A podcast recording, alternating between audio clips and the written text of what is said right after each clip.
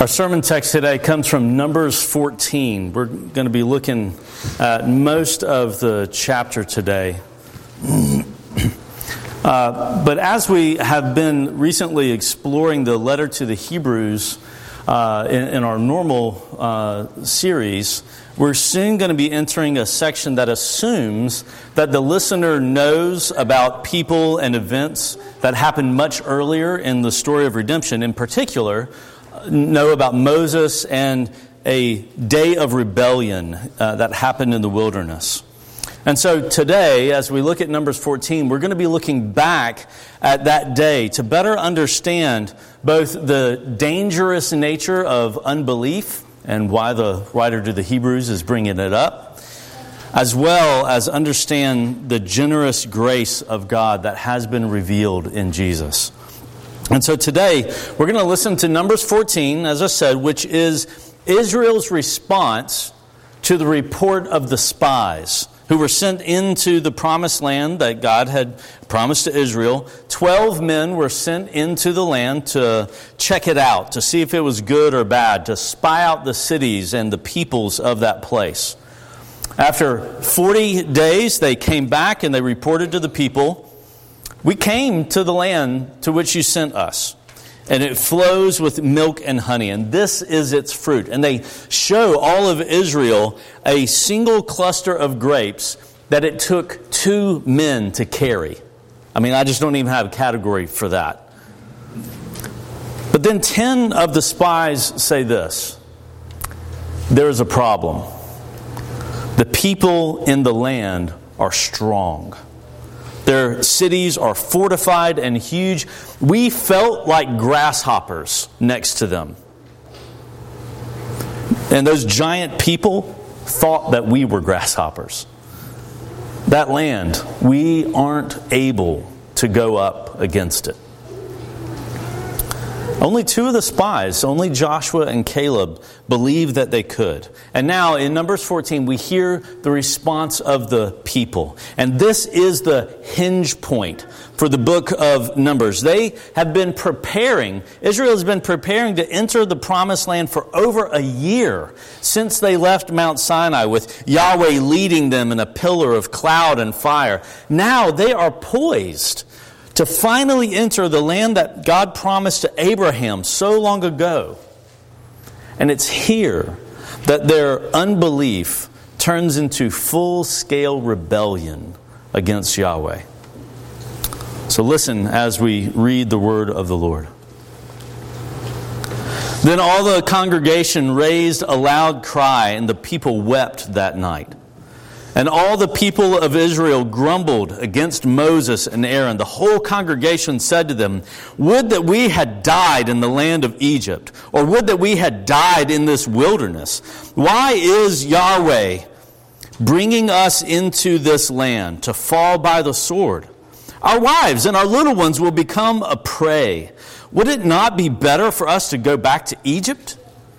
And they said to one another, Let's choose a leader and go back to Egypt. Then Moses and Aaron fell on their faces before all the assembly of the congregation of the people of Israel. And Joshua, the son of Nun, and Caleb, the son of Jephunneh, who were among those who had spied out the land, tore their clothes and said to all the congregation of the people of Israel, The land which we passed through to spy it out, it is an exceedingly good land. If the Lord delights in us, He will bring us into this land and give it to us, a land that flows with milk and honey. Only do not rebel against Yahweh. And do not fear the people of the land, for they are bread for us. Their protection is removed from them, and the Lord, Yahweh, is with us. Do not fear them. Then all the congregation said, To stone them with stones. But the glory of Yahweh appeared at the tent of meeting to all the people of Israel. And Yahweh said to Moses, How long will this people despise me? And how long will they not believe in me, in spite of all the signs that I've done among them? I will strike them with the pestilence and disinherit them, and I will make of you a nation greater and mightier than they. But Moses said to Yahweh, then the Egyptians will hear of it. For you brought up this people in your might from among them, and they will tell the inhabitants of this land, They have heard that you, Yahweh, are in the midst of this people.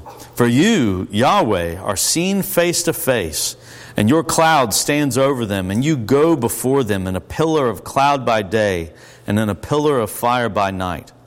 Now, if you killed this people as one man, then the nations who have heard your fame will say, It is because Yahweh was not able to bring this people into the land that he swore to give them, that he has killed them in this wilderness. And now, please, let the power of the Lord be great as you have promised, saying, Yahweh is slow to anger and abounding in steadfast love, forgiving iniquity and transgression, that he will by no means clear the guilty visiting the iniquity of the fathers on the children to the third and fourth generation. Please pardon the iniquity of this people according to the greatness of your steadfast love, just as you have forgiven this people from Egypt until now. Then Yahweh said, I have pardoned according to your word. But truly, as I live, and as all the earth shall be filled with the glory of Yahweh, none of the men who have seen my glory and my signs that I did in Egypt and in the wilderness, and yet have put me to the test these ten times, and have not obeyed my voice, shall see the land that I swore to give to their fathers. And none of those who despised me shall see it. But my servant Caleb, because he has a different spirit and has followed me fully, I will bring into the land into which he went, and his descendants shall possess it. Now, since the Amalekites and the Canaanites dwell in the valleys, turn tomorrow and set out for the wilderness by the way of the Red Sea. And the Lord spoke to Moses and to Aaron, saying, How long shall this wicked congregation grumble against me? I have heard the grumblings of the people of Israel, which they grumble against me. Say to them, as I live, declares the Lord, what you have said in my hearing, I will do to you. Your dead bodies shall fall in this wilderness. And of your number listed in the census from 20 years old and upward who have grumbled against me, not one shall come into the land where I swore that I would make you dwell, except Caleb the son of Jephunneh and Joshua the son of Nun. But your little ones, whom you said would become a prey, I will bring in, and they shall know the land that you have rejected. But as for you, your dead bodies shall fall in this wilderness, and your children shall be shepherds in the wilderness forty years, and shall suffer for your faithlessness, until the last of your dead bodies lies in the wilderness. According to the number of the days in which you spied out the land, forty days, a year for each day, you shall bear your iniquity forty years, and you shall know my displeasure. I, Yahweh, have spoken. Surely this will I do to all this wicked congregation who are gathered together against me. In this wilderness they shall come to a full end, and there they shall die. And the men whom Moses sent to spy out the land, who returned and made all the congregation grumble against him by bringing up a bad report about the land, the men who brought up a bad report of the land died by plague before Yahweh. Of those men who went out to spy the land, only Joshua the son of Nun and Caleb the son of Jephunneh remained alive. This is the word of the Lord. Unbelief is complex. And unbelief is the simplest thing in the world. It literally means a lack of faith and trust. If, as one writer has put it, faith is in essence the certainty that God will fulfill what he has spoken, then unbelief, of course, is the exact opposite. It is calling into question the trustworthiness of God as well as the truthfulness of His Word, of His promises. And unbelief like that is what we see in Israel here today. For you and me today, standing outside of this story, it would be the easiest thing in the world to judge Israel and say, How foolish! How forgetful can you get? Why would they doubt God after everything that they've seen with their own eyes? But we have to remember The pastor who wrote Hebrews, who refers to this very story, says to us today, to you today, you stand in the same place as them. God has already demonstrated his love and his power, accomplishing an incredible rescue through Jesus. How are you going to respond today? Like the people, will an unbelieving forgetfulness dull your mind and harden your heart? Or will your confidence in God endure? Will you continue to follow the Lord even when things are hard, even when redemption doesn't look like you expect it to look? And so, to help us better understand our hearts, we're going to consider the nature of unbelief as we see it in Numbers 14. And we're also going to consider the nature of belief, what it looks like.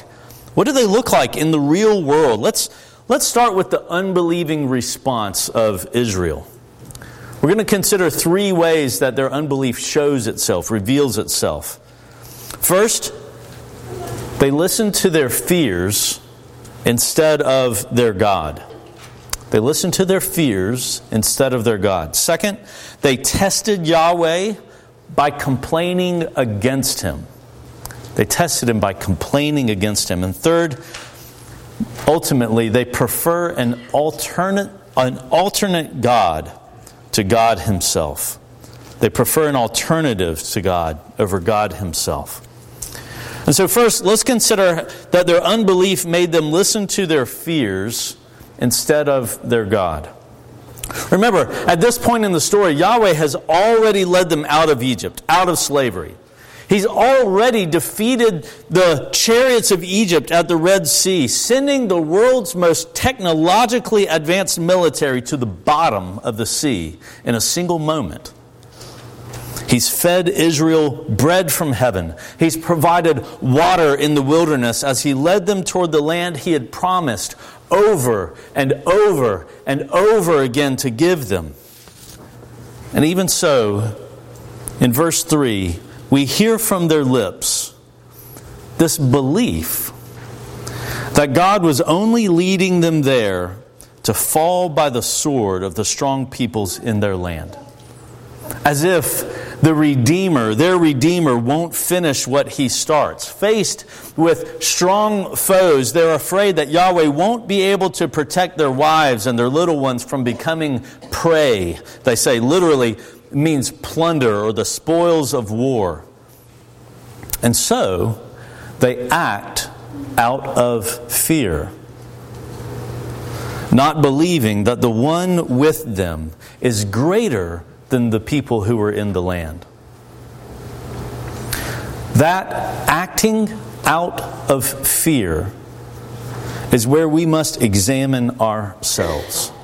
What is it that guides your choices in life? The actions that you take in your daily life? Is it a robust confidence in the promises of God? Or do you often find yourself controlled by fear? Do you act out of fear, grasping for control of your family or your work? Are you constantly afraid of what might happen to you or your family in the future? Now, obviously, wisdom teaches us to be ready for trouble and hardships in this life. Jesus and all the apostles tell us that through much tribulation we will enter the kingdom of heaven. But we don't have to fear the trials that the Lord lays in our path. And to live in such fear is a form of unbelief. Now, the second way Israel shows its unbelief is that they test Yahweh by complaining against him. You'll notice in verse 2 that they grumble against Moses and Aaron. But Yahweh in verse 27 says the grumbling was really against him. One writer points out the reason for this grumbling. Israel was looking at Yahweh not as deliverer and gracious king but they were looking at him as a bringer of death and suffering. Which is why they would rather go back to slavery in Egypt From verse 22, we understand that Yahweh takes their grumbling refusal to enter the land as Israel putting Yahweh himself to the test. And while it is proper for God to test man, man should never test God because testing him implies his faithfulness is questionable and therefore needs to be proved by complaining against the Lord, Israel ignores all the powerful signs done in Egypt that Yahweh has done up to that very day, in spite of every way God has shown his faithfulness. Rescuing them from centuries of slavery, destroying their enemies, giving himself to them. In spite of all of this, Israel doesn't believe that God is good. Actually, in verse 22, it, it, we're told that this is the tenth time that the people have tested the Lord. But this is the tenth time that they themselves are the ones who are shown to be lacking. Here and now, there are so many things that are deeply wrong with our lives, that are deeply wrong in this world. But when we look at them through the lens of unbelief, we assume, we assume that those wrong things exist because God can't be trusted to do something about them. Such a view of the world misses this vital fact. God has already done something about the deep wrong in our lives and in this world. He sent His Son into the world to suffer and die precisely because He cares enough to do something. And so for us today, we have to examine uh, our hearts, uh, examine not just our complaints about the world, but also the, di- the direction of our complaints. Because it is true that God has not yet finished what He's begun. So, so much in me and in this world still needs to be put right. But when you are confronted with the wrongness of things, do you complain to God or about God? What is the direction of your complaint? Because He is big enough to hear your cries, and He invites you to call on His name and wait with patient hope. He gave us the Psalms of, the, of lament to teach us how to do that. And He shows us in Jesus. He shows us Jesus in the Gospels righting the wrongs of this world to comfort us and to assure us and to give us hope that He is doing something. But if but if you look at your life and your circumstances in this world and you complain that God isn't doing anything about them, then you have to recognize that such, such unbelief ignores the proof that God has already given of his trustworthiness. And if we put him to the test like that, we should only expect that we ourselves will be shown to be lacking. Third, the unbelief of the people is seen because they are not merely complaining like they've done before, that they're tired and hungry. Now they're complaining that Yahweh is their God. Think about this. In Exodus 19, soon after rescuing them, God called them to be his special people, to serve him as priestly kings. But here in Numbers 14, in verses 3 and 4, their preference is for safety and meat to eat. And so Israel is rejecting both its calling and, more fundamentally, rejecting its king. We see their unbelief most clearly in verse 4 in their desire to appoint a new leader to return them to their pre redemption state in Israel. The, the, craziness of this should shock us. Standing on the edge of enjoying life together with God in the promised land, they'd rather be slaves in Egypt than to live serving Yahweh. They'd rather die in Egypt than to live in the land with Yahweh. We can't miss this today. Because this preference for anything other than Yahweh is always at the heart of unbelief. And while we may not be so blatant in our rejection of the Lord, we can be tempted just like them to prefer other things.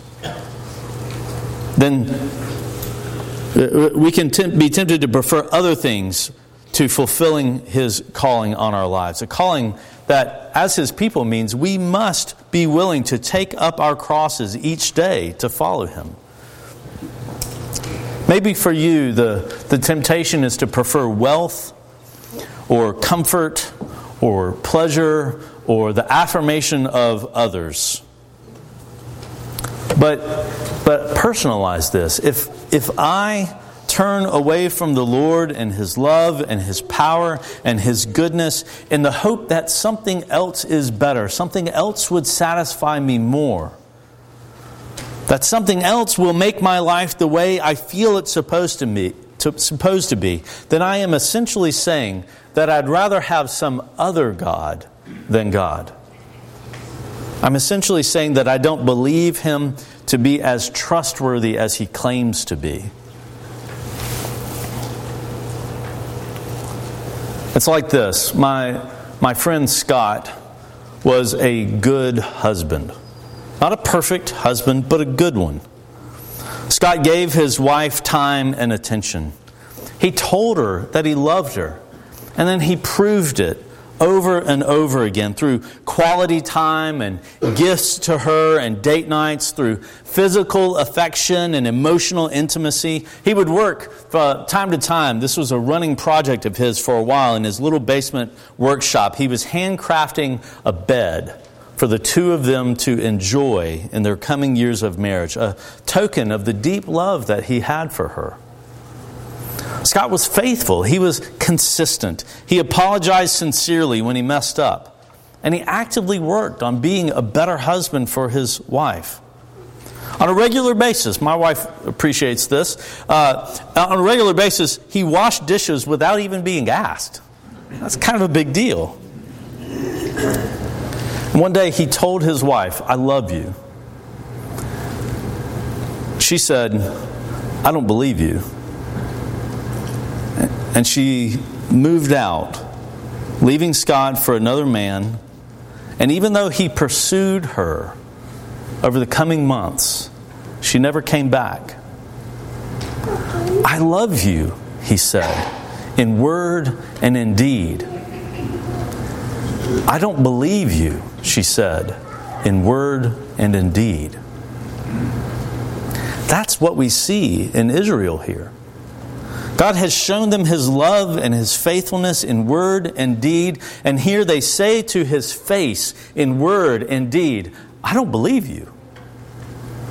And when they make their final decision, uh, they're about to stone Moses and Aaron and Joshua and Caleb to death, sealing their unbelief with outright rebellion. Yahweh shows up. And from him we learn the consequences of persistent, stubborn unbelief. In verse 11, Yahweh said to Moses, How long will this people despise me? And how long will they not believe in me, in spite of all the signs that I have done among them? I will strike them with the pestilence and disinherit them. And I will make of you, Moses, a nation greater and mightier than they. One commentator recognizes the significance of this pronouncement of divine justice as God is ready to hammer the people of Israel into nothingness over this unbelief. it's more than just his willingness to destroy.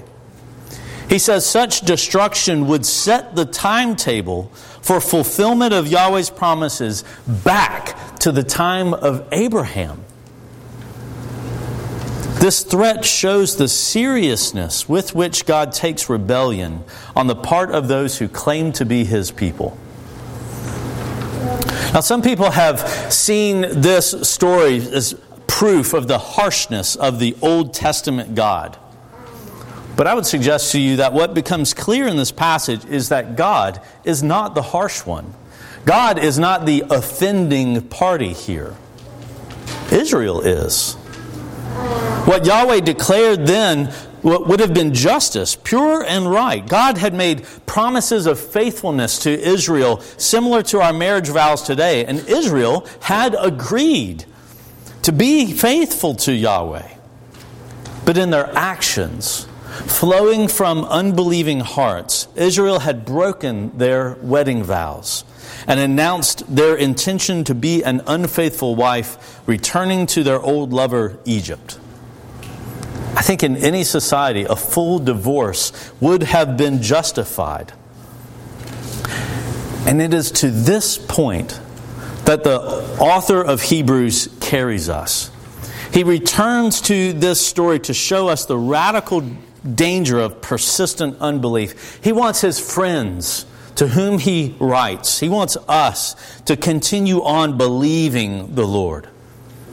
And in Numbers 14, we begin to see something of what that looks like. If unbelief listens to fear instead of God, if unbelief is typified by complaints against the Lord, if it's typified by preferring an alternative to God over God Himself, then we see what belief looks like in Moses and Joshua and Caleb.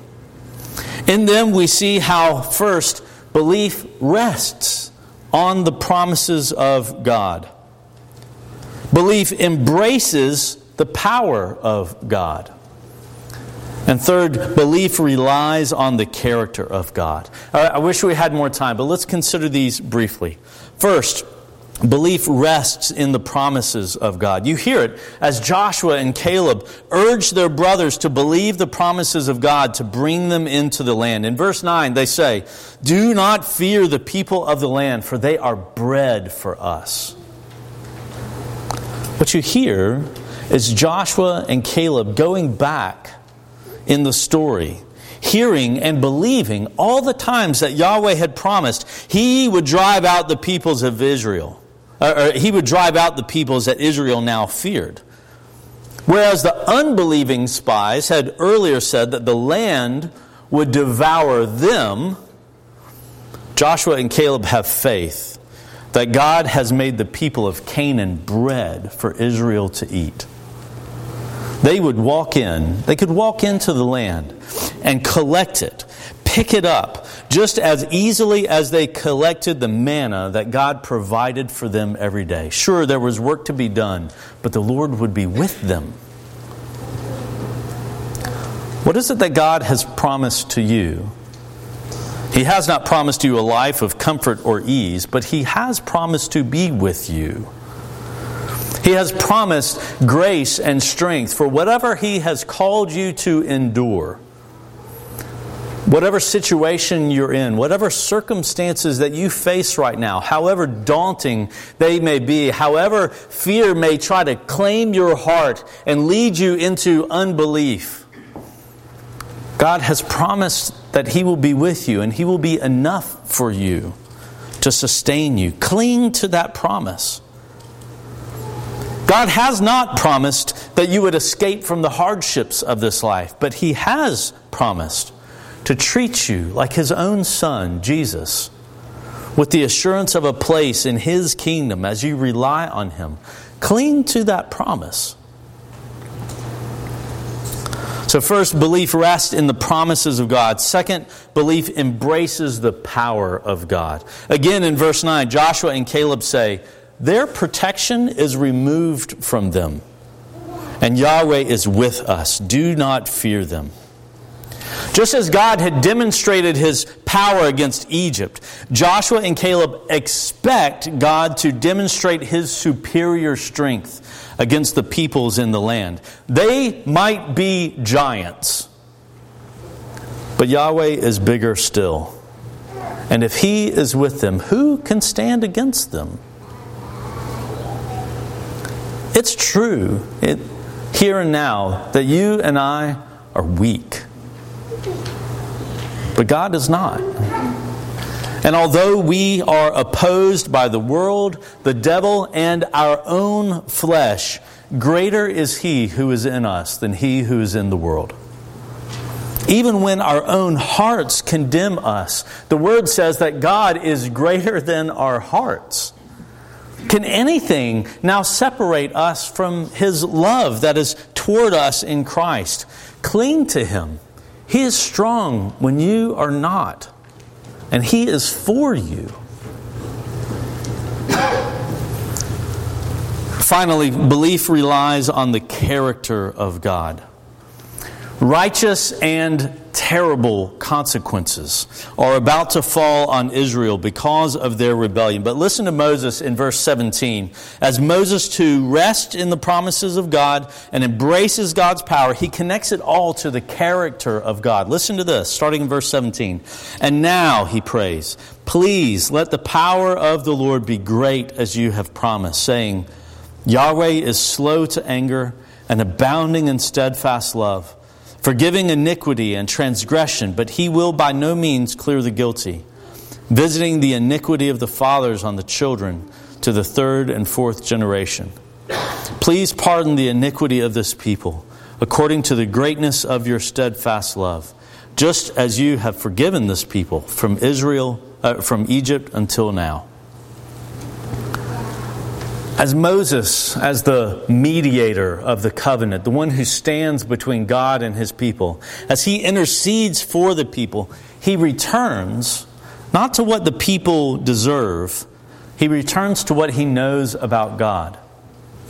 Indeed, he repeats back to God what God revealed about himself to Moses a year earlier on Mount Sinai. Moses appeals not only to God's justice, but also to his steadfast covenant making, covenant keeping love. Moses has come to know and trust God, and so he pleads that the glory of the Lord, his greatness, would be known in all the earth. And he pleads for the pardon of sinners as to, to be an expression of his greatness.